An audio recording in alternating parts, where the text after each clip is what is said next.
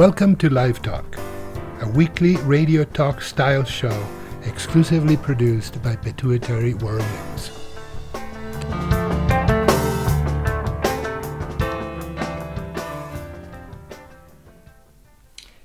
Everyone. This is Dr. Lewis Blevins of Pituitary World News podcasting to you today from Northern California. It's a crisp autumn morning. The sun is shining and the sky is blue. Uh, needed a jacket this morning actually when I went outside. Yeah, it's always a, an interesting time of the year. Absolutely love it. So I wanted to talk with you today a little about uh, patients who have what used to be referred to as double adenomas, but I like to think of as multiple pituitary adenomas. It's said in the literature that about 2% of patients with pituitary adenomas will have more than one type of tumor in my experience of 33, 34 years, it's probably on the order of 1% or less. So it's uncommon, but when you see a lot of patients, as we do at the University of California, San Francisco, you're going to see these things. And uh, saw a patient recently, so we'll talk about that a little later. Also want to review some of the other patients that I've seen in the past and some of the curious things that can coexist in the field of pituitary medicine. But before we get to that, let's talk about pituitary tumors in general. As you know, these are neoplasms, usually benign. About 0.5% of them will ultimately become malignant at some point in the future, but they usually start out as benign lesions, or at least what we refer to as benign, even though some of them can be invasive. My eyes always open to look at those more carefully. But they derive from a pituitary cell, uh, and this is an adenoma cell. It's a cell that's designed to make hormones. And as you recall, the pituitary gland is composed of lots of different cell types that make one or more hormones. We used to think of one cell, one hormone, but we do know that some more primitive cells can produce two hormones, for example. And of course, gonadotropes can produce two, hormones as well as an alpha subunit. But at any rate, there, there, a tumor derives from a cell. There's something wrong with that cell. Maybe it acquires a mutation or has an inborn mutation that, that basically is something you're born with, and it it starts to divide, and ultimately, after a series of divisions, becomes a recognizable lesion uh, that we refer to as a tumor.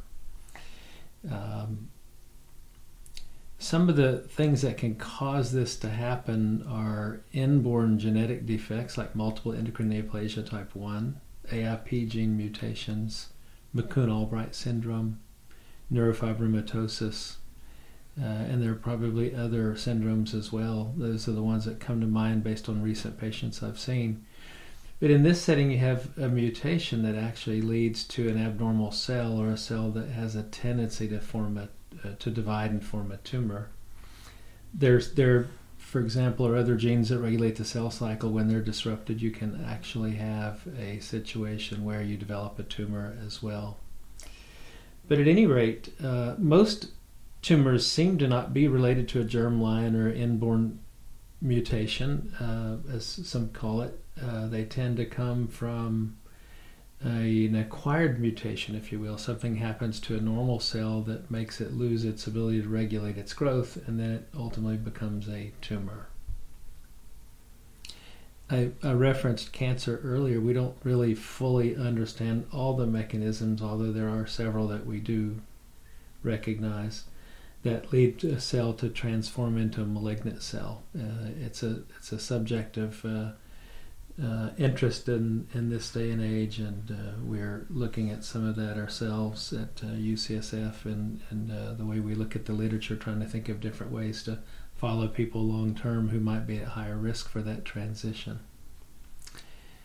So, we know that some of these tumor cells are very benign and almost just like the original pituitary cell, while others are more primitive in the developmental scheme you've heard of stem cells before. The pituitary gland has stem cells, and they probably ultimately differentiate along several different lines to uh, ultimately form the end result of the pituitary cell. So you can have a a tumor of one of these cells that's earlier in that developmental phase that can also form a tumor and it can also make hormones.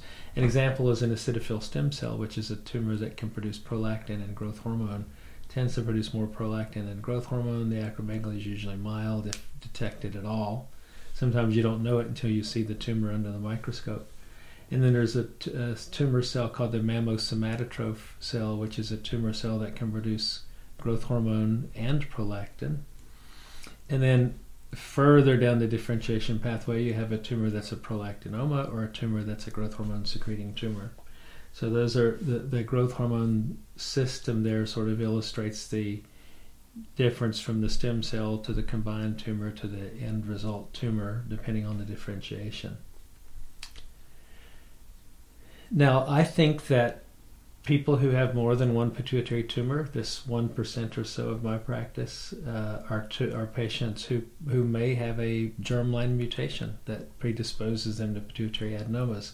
They may also have some other uh, situation where uh, something has gone wrong to a multitude of pituitary cells at the same time and lead, lends the opportunity to uh, present uh, as more than one tumor rather than a mixed tumor, say like the mammosomatotroph adenoma, which is one tumor that produces both hormones.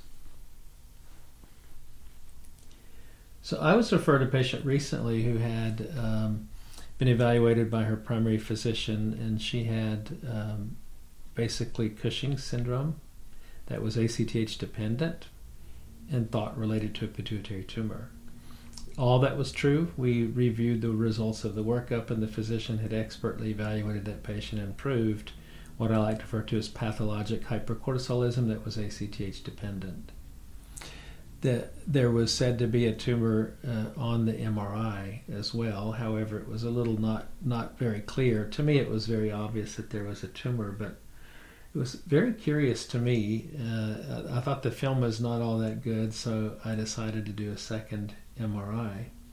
But at the time that I saw her, I noticed her IGF 1 level was elevated. She didn't really appear to be acromegalic, but her growth hormone level was inappropriately normal with a high IGF 1. So I'm thinking, wait a minute, is this tumor causing Cushing's or is this tumor causing acromegaly? So I got another MRI and I saw two tumors, two separate distinct tumors, one in the central part of the pituitary gland and the other on the right side of the gland. I did a glucose suppression test and proved that this patient can't suppress growth hormone in response to glucose.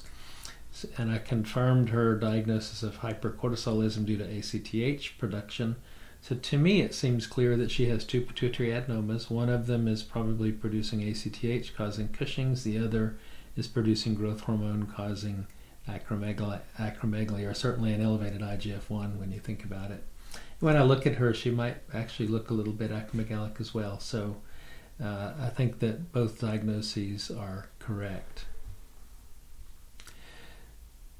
So, a bit of history. I first saw a patient who had two separate tumors causing acromegaly and Cushing's during my fellowship at Hopkins in around 1991 or so, maybe 1990.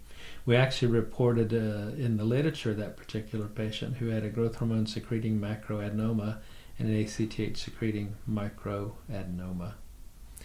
There are, however, a couple of scenarios that can uh, present with Cushing's and acromegaly, and it behooves me to think about my recent patient as to whether this is really two separate tumors or some other disease process. For example, it wouldn't be unusual if you have a neuroendocrine tumor to have a neuroendocrine tumor somewhere else. Pituitary tumors are neuroendocrine tumors, so this patient might have acromegaly due to a pituitary adenoma, but have a neuroendocrine tumor elsewhere causing the syndrome of ACTH hypersecretion. Furthermore, neuroendocrine tumors have been reported to secrete growth hormone releasing hormone to cause acromegaly, so she might have pituitary Cushing's and a tumor somewhere else that's uh, actually secreting uh, growth hormone releasing hormone, driving the production of growth hormone by the normal pituitary gland, and then also causing uh, the IGF 1 elevation. So while I think my patient may have two pituitary adenomas, I can't yet exclude until I have histology from surgery confirming that she actually has two separate tumors causing acromegaly and Cushing's.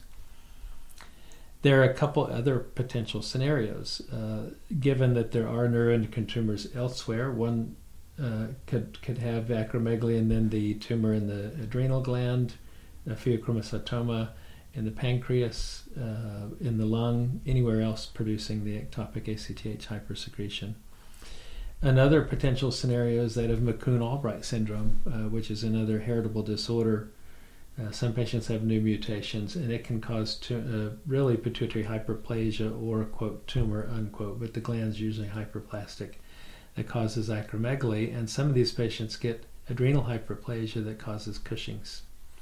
Uh, so that's another uh, possibility here uh, when you see a combination of both acromegaly and Cushing's.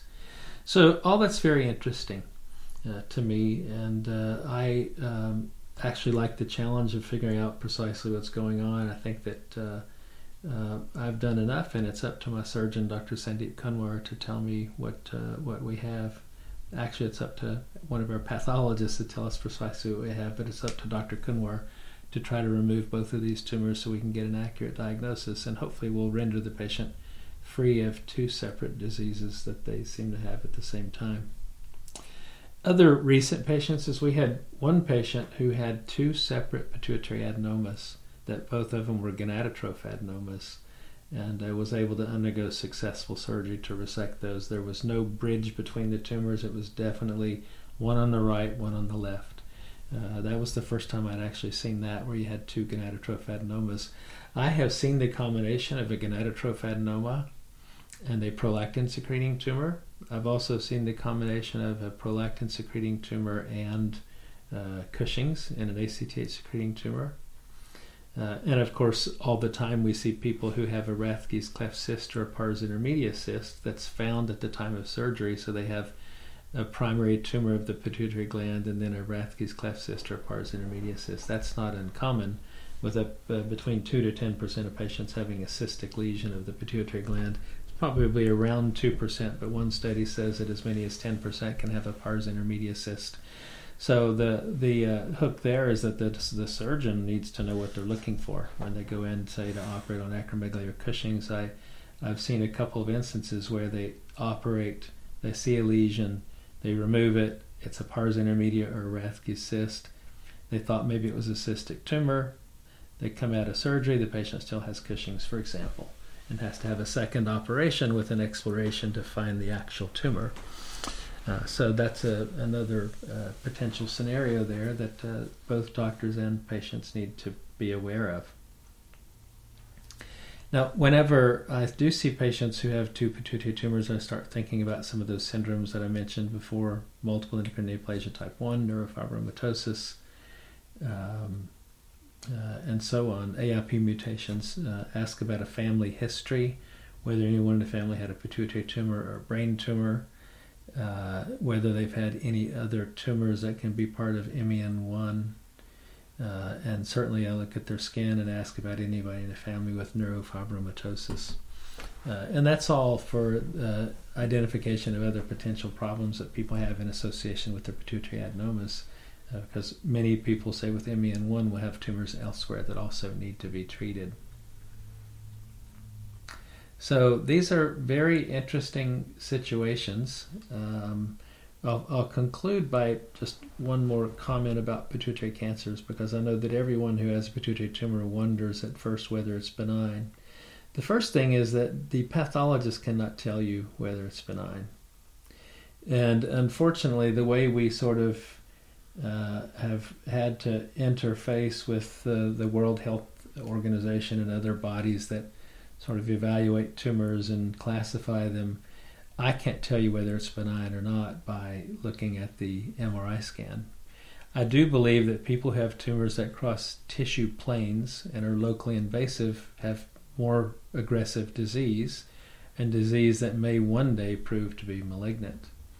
But the diagnosis of pituitary malignancy rests on the recognition of the fact that the tumor has not only spread beyond the confines of the pituitary but has what has basically spread that is discontinuous, meaning it's spread to another part of the brain or the nasal cavity, or it's uh, spread to lymph nodes in the neck, or bone or liver or some other body tissue. And unfortunately, with pituitary cancers, if you look at those diagnosed at autopsy, many patients didn't know they had cancer. If you look at those uh, diagnosed during life, many patients had a history of an aggressive pituitary lesion that was thought to be benign, and it required multiple courses of radiotherapy or multiple surgeries, and then ultimately they will present with evidence of distant metastatic disease. Uh, so many many times we don't know, and it's just another reason that people with pituitary adenomas probably should be followed very carefully for life by a qualified pituitary physician or team, or maybe a nurse practitioner who works for that team, just to see uh, whether or not they a have a recurrence and b have any progression of any residual disease. Those who have been disease free could be followed by a physician extender, such as a physician's assistant or nurse practitioner uh, or by their primary team with communication going forward to the to the pituitary team. Uh, but those who have residual disease probably need to be followed by a pituitary uh, endocrinologist just to keep tabs on what's going on with them. Uh, another reason for lifelong follow up is even in patients with benign disease who have hormone functioning tumors and are rendered disease free you can present many years after the original diagnosis. I have one patient with Cushing's who presented 28 years after her initial uh, successful surgery. So you almost cannot stop following patients with pituitary disease.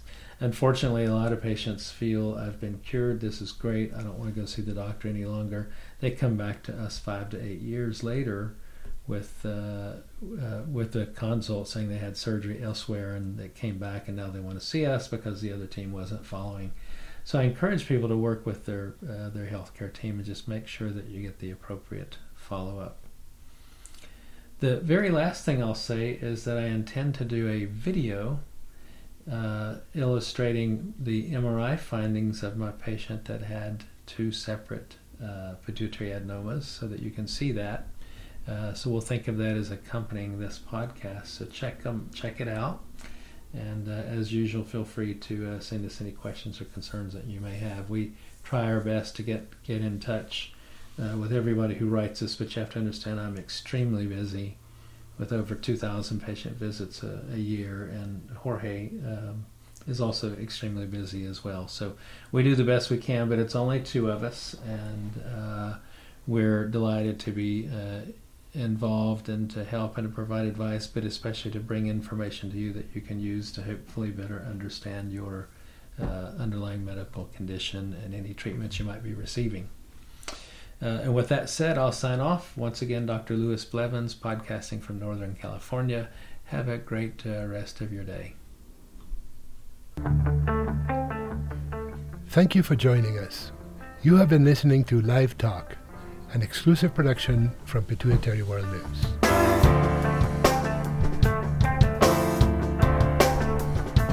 Pituitary World News is a non-profit organization supported by a variety of organizations, foundations, and from people like you. We encourage you to participate by joining us to spread the word about pituitary disease. And if you'd like to donate, please go to pituitaryworldnews.org and click on the donate button. Thank you, and thank you for listening.